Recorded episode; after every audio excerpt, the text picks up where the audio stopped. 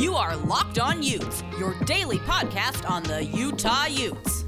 Part of the Locked On Podcast Network, your team every day.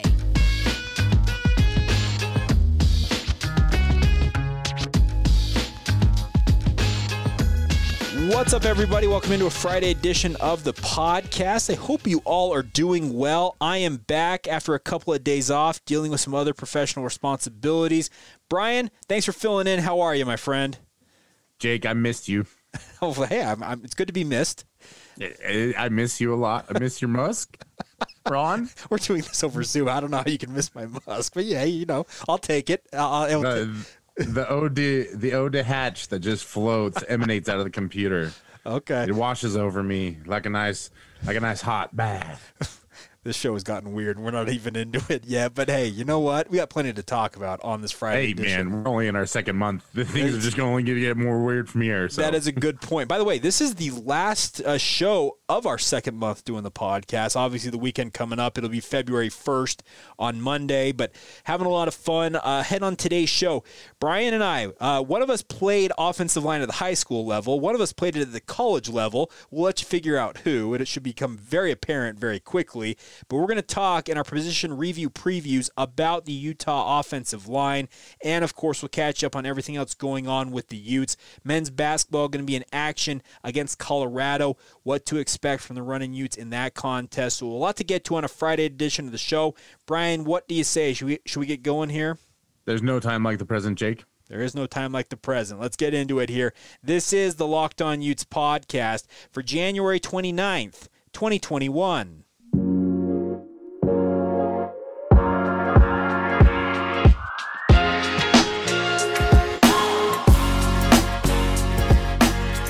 Once again, welcome into Locked On Utes, your daily podcast focused on all things Utah athletics. My name is Jake Hatch. That is Brian Brown, the brown bear in the chair himself. Brian, uh, first off, what do we want people to do when they listen to this podcast, first and foremost? Subscribe? Yes. Rate? Yes. Review? Yeah, well done. You did it. Good job. Obviously, how many stars? Five stars. We only want five, five stars. Five stars only. Yes, five stars. No more, only. No less. Absolutely. We love your guys' support. As we mentioned, this is the, kind of wrapping up our second month officially doing this podcast. It has been a blast to do it. And man, if you guys hit that follow and subscribe button, you'll be adding to a burgeoning community of Utah fans who join us each day, and we love talking about the Utes every day. So big thank you for your support in advance, and make sure to smash that follow or subscribe button. That way, you never miss an episode. Thank you, everybody who's uh, provided feedback the last few days. Uh, it can be uh, a heavy burden lifting this podcast without Jake. He does a lot of the, the hard work for me. Uh, most of the times I just get to sit here. You don't even know if I'm wearing pants or not. Like, like that's the great part about podcasting. Uh, tonight I actually am wearing pants. In fact, I think I wear pants almost every single night. So. Uh, okay. Well, um, I would have I would have been able to tell because your your webcam yeah. cuts it off at your shoulder. So that's right. Like, I could be going crop top here. Nobody knows. It'd be a real party. It is Friday after all, Jake, and and I'm excited. I think what's got me excited, one, uh-huh. the return of the legend Jake Hatch. Oh wow! And two, we're going to talk about my favorite position. That's a lot to live up to if you're calling me legend, but hey. I'll I'll take it, and we'll we'll try and live up to that. When David Locke shouts you out as a rising star of the Locked On Podcast Network, what else can we do? Jeez. Oh, uh, by the way, um, I, I don't know how many people saw it, but some good news with regards to the network. Uh, they have been acquired. The network has has been has been acquired by a television st- a conglomerate, but. For those that are maybe wondering what it's going to do with the actual day-to-day operations with this, nothing. Plain and simple. It just means that, yeah, it just means that Jake and I get a T V show next. Sweet. Hey, I'm looking forward to that. Can you imagine? No. Let's do that. I'm totally on board. Us on a T V show in Salt Lake City would be a lot of fun. I can tell everybody that, but that's down the road a bit if it if it does come to fruition. But all right, Brian, of course, it is your favorite position that you, you want to talk about today. We're going to get into it. The review previews roll on with Utah's offensive line. Now, uh, as kind of a prelude to what we're going to break into and talk about personnel and all that here, Brian, I want to start off with this. My observation of this offensive line throughout the twenty twenty season, I know it was brief, five games, was that that offensive line at the start of the season and the end of the season were night and day different. And I'm talking the improvement was just astounding. I also think a lot of it was they started out with their most difficult opponent and likely finished with their, I don't want to say easiest, but the opponent that didn't have the most talent up front on the defensive line in Washington State. That's a program that had lost a lot of guys out of the defensive line room. Sure. Uh, it had some issues with COVID and whatnot. But I think regardless, what they showed is they showed consistent progress. And as you watch the film and watch the tape, one of the parts about the offensive line that I really started to appreciate as the year went on was the way that they relished creating lanes in the run game. And and that's the part I think that this program has always been built on. It's what it's always going to be built on. It's what's most important to Kyle Whittingham, and it always will be that way as long as he's the head coach. And so I think that showing progress in the run game was extremely critical because that's always going to be your bread and butter. Yeah, no, I think you're absolutely right because the way Kyle wants his offense is structured, they are going to win games running the ball down your throat, and they want to take your way uh, any opportunity for you to stop them running the football. And obviously, it starts with the big boys up front. Uh, let's start off with this. Uh, the the leader of this unit, in my opinion, is Nick Ford. It starts and begin. It starts with him. He has been all over the offensive line during his time as a Ute. He played at left tackle uh, during the twenty twenty season. He filled in for Orlando Umana at the center spot. He has proven his versatility is his calling card, Brian. Where do we believe, where do you believe that Nick Ford will be lining up come this fall? I think the offensive line really grew and established itself once he moved to the center position. And I think what it did is it opened the door for more development with Jaron Kump and Simi Moala on the field at the same time. So if I were Jim Harding, it would be Nick Ford starting at center. Like you said, he is the alpha of the group. He is one of the leaders of the team. He sets the tone for those guys. I know that the younger guys really look up to and respect Nick and the way that he conducts himself and the things that he asks of them. His knowledge of the game is very, very extensive and very deep. He's graduated already. So this fall, he'll have uh, more of a graduate level class sure. load as yeah. opposed to the uh, the undergrad style where it's closer to fifteen and sometimes eighteen credits, which is a lot of class. Graduate school life when you're a college football player, I have uh, I've talked to guys who have graduated in three and four years. They say that final year when you actually have that graduate course load, they're like, man, is it just an absolute weight lifted off your shoulders? So, yeah, it should free up a kid like Nick Ford to really go out there and excel. Uh, I agree with you. I think leaving him at that center spot would be a very smart move. He proved that he is more than capable of that spot. So my question, though, about that is what do they do with Orlando Umana in that situation where he was expected to be the center, had some injury concerns, and now it seems like he has been supplanted as that starting center guy in the pivot? It's an interesting question. I think there are two options, right? You can either move him over to the guard position or you can talk to him about his options somewhere else. Okay. Uh, if you're going to make Nick Ford your starting center, then Orlando Umana is, is automatically a casualty of that uh, decision. But I also think that that is the best decision for the group as a whole. The problem is, is that Sitalo Laumea played so well at the guard position that you really can't move him from right guard. He was already honorable mention for the All Pac twelve team in his first freshman year playing, and, and his progress was monstrous, both in the run game and in the pass protection game. And his chemistry with Nick Ford was very strong as well. The other aspect of it is, do you move Orlando Umana to guard, where he still is going to struggle with the same things that he's had issues with at center? Sure. But the good news is that he'll have two hands to do it with as opposed to just one. Okay, so, yeah, you mentioned Laumea playing at right guard there. Who do you, in your opinion, who fills in it? Who's going to be the left guard next year? Is it going to be Braden Daniels? Who is going to be that left guard? It, the one that really has, has solidified their position, in my opinion, is Braden Daniels. Okay. And we saw him start out the season and, and look a little rough, and they tried to work Keaton Bills in there. Both of them struggle with the same basic principle in, in the pass rush game. Primarily, it, it's picking up the blitz and, and watching for the twists and communicating sure. up front. But I thought that Braden made more progress as the year went on, and, and we saw him replace Keaton Bills in the lineup against Colorado, and the offense started to take off as well. It did coincide with an injury on the opposite side of the ball for Colorado's star line, linebacker, um, but I also just – Braden is a worker. He is a grinder. He he has a great mentality, and he attacks things, and this will be his third year in the program, so he'll have that advantage. And we talked about it a little bit before the show. Keaton Bills physically – I don't. I'm not going to say that he's overweight, but he's got to learn to move his feet, and he's got such massive legs. Yes, he does. That can kind of make that it, – it, it's such an easy thing to say, like, oh, big legs, hard to move feet.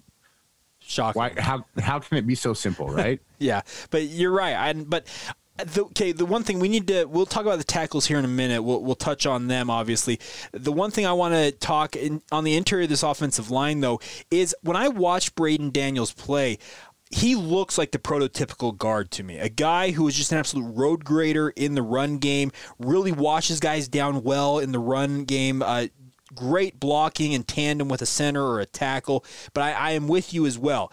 The big thing is him learning to pick up in pass rush the twist of a defensive tackle coming off the, a nose tackle, a late uh, charging linebacker and or safety coming in from the from the second level.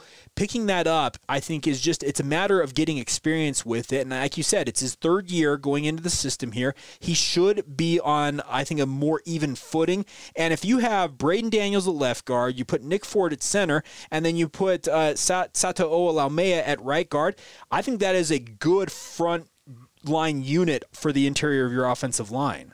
It is, and you have some depth there as well. You know, Johnny Maia was a guy who competed for a starting spot early on in twenty nineteen. Mm-hmm. Uh, you also have Bamidele Olaseni backing up there at the guard position. We've talked about Keaton Bills, so you have plenty of depth with your guards, and if somebody does experience an injury.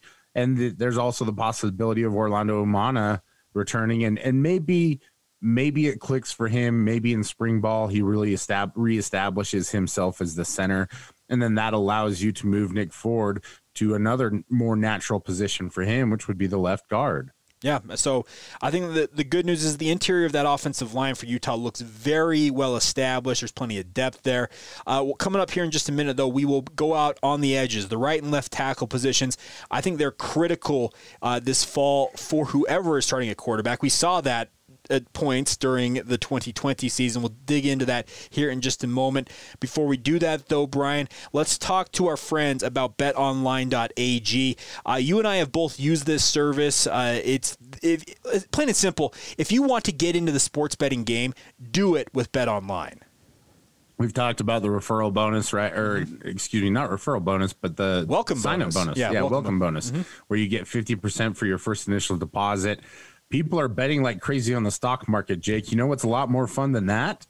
Betting sports. on sports, yes. There you go. And by the way, the rules don't get changed on you if you piss somebody off in, in sports betting. Just saying. So uh, so w- while you're at it, just go to bet online dot a g. Sign up for that free account. The best part is you don't have to pay anything to sign up for the account. But when you make your first deposit, use the promo code LOCKEDON. You'll get that fifty percent welcome bonus. So it's real simple to do the math.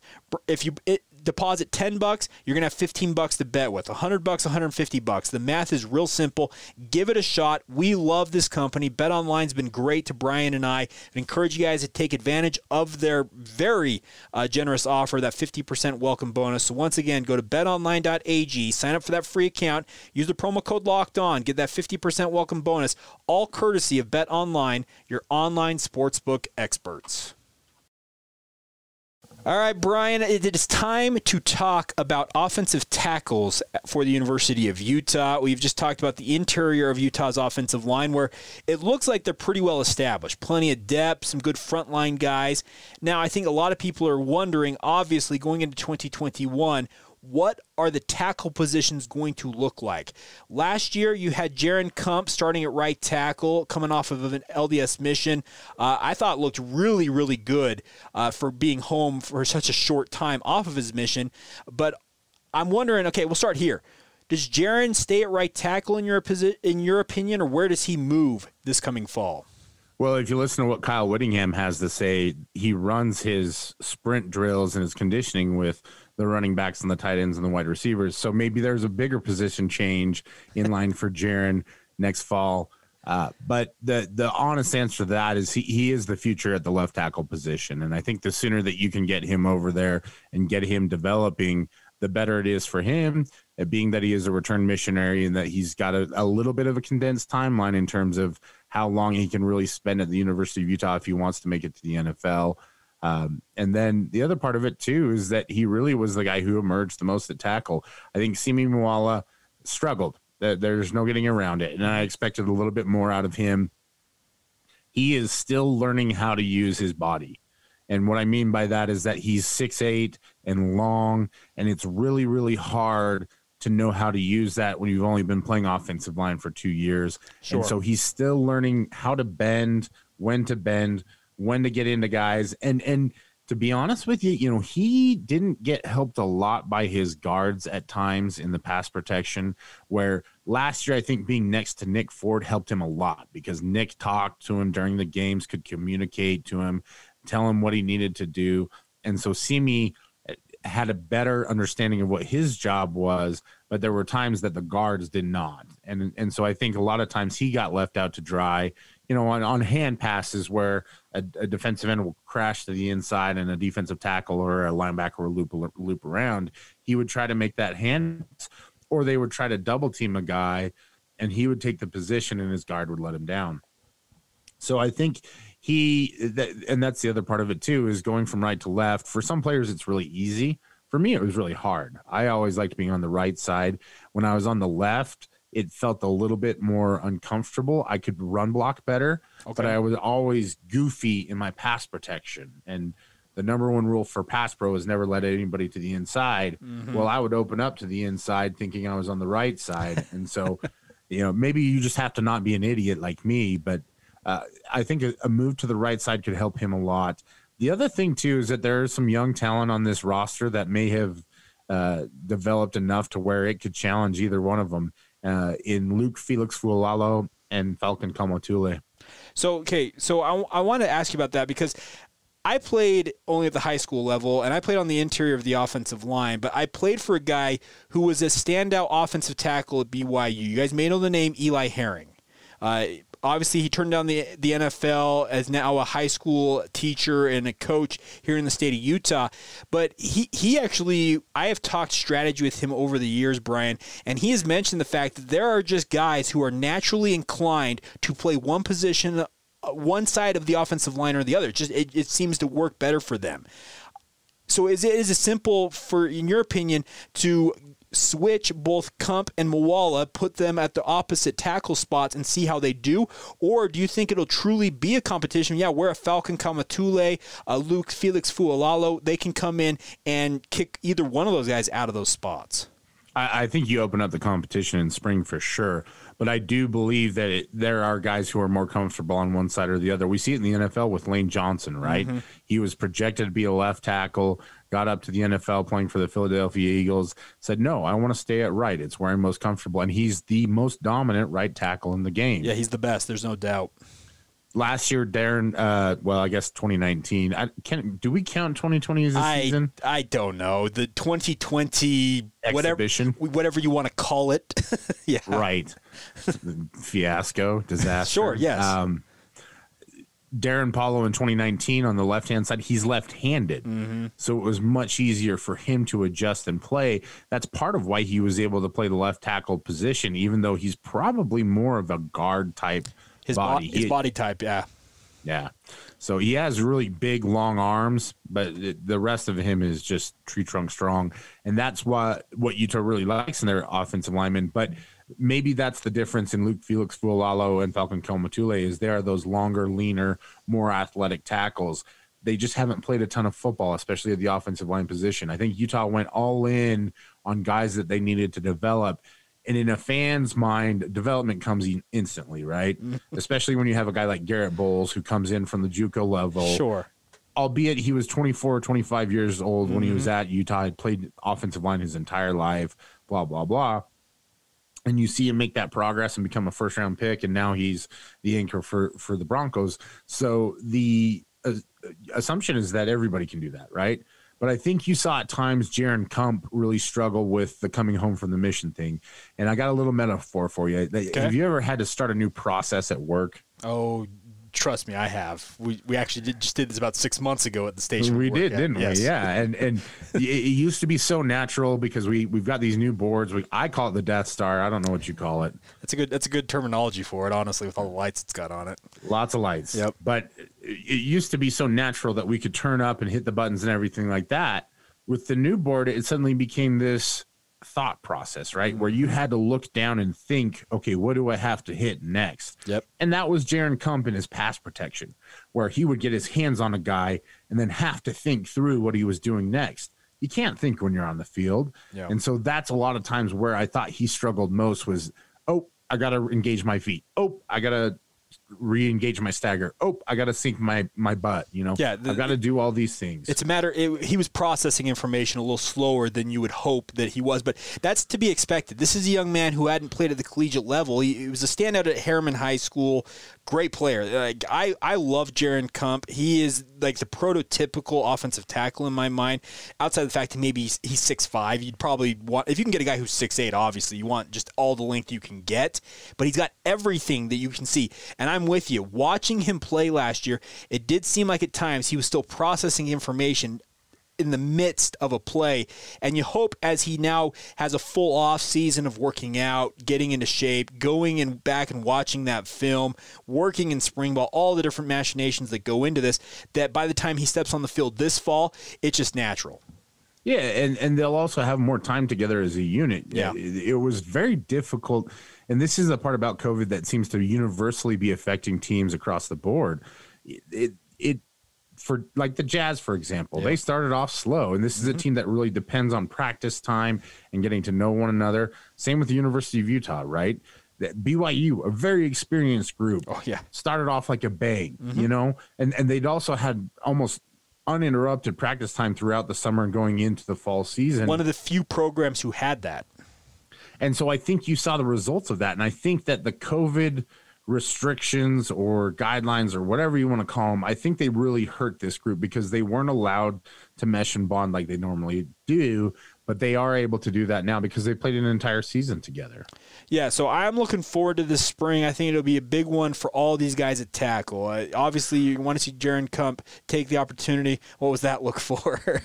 A big one, no pun intended. Uh, well done. I, I, I completely missed that myself, so well done on, on catching my, my punniness, I guess is what we'll say, but spring ball is going to be important. There's no doubt about it. We'll see if Jaron can make that jump and move over to left tackle. Can Simi Moala, as you talk about, kind of really come into his zone, figure things out? Can Falcon Kaumatule, can Felix, Luke Felix Fualalo, can they make the jump that you hope with their body types? Both of them six foot seven, three hundred ten pounds. They look every bit the part of a standout tackle that you're just like, wow, if you can figure it out, you can be a star at this level if you can figure it out. So, very, very interesting times ahead for the Utah offensive line, especially the tackle positions. But I'm with you, Brian, across the board, having some extended time here where they actually can work together in spring ball with player-run practices this summer on into training camp can be very important for this entire unit. one hundred percent, Jake. And, and I think it's,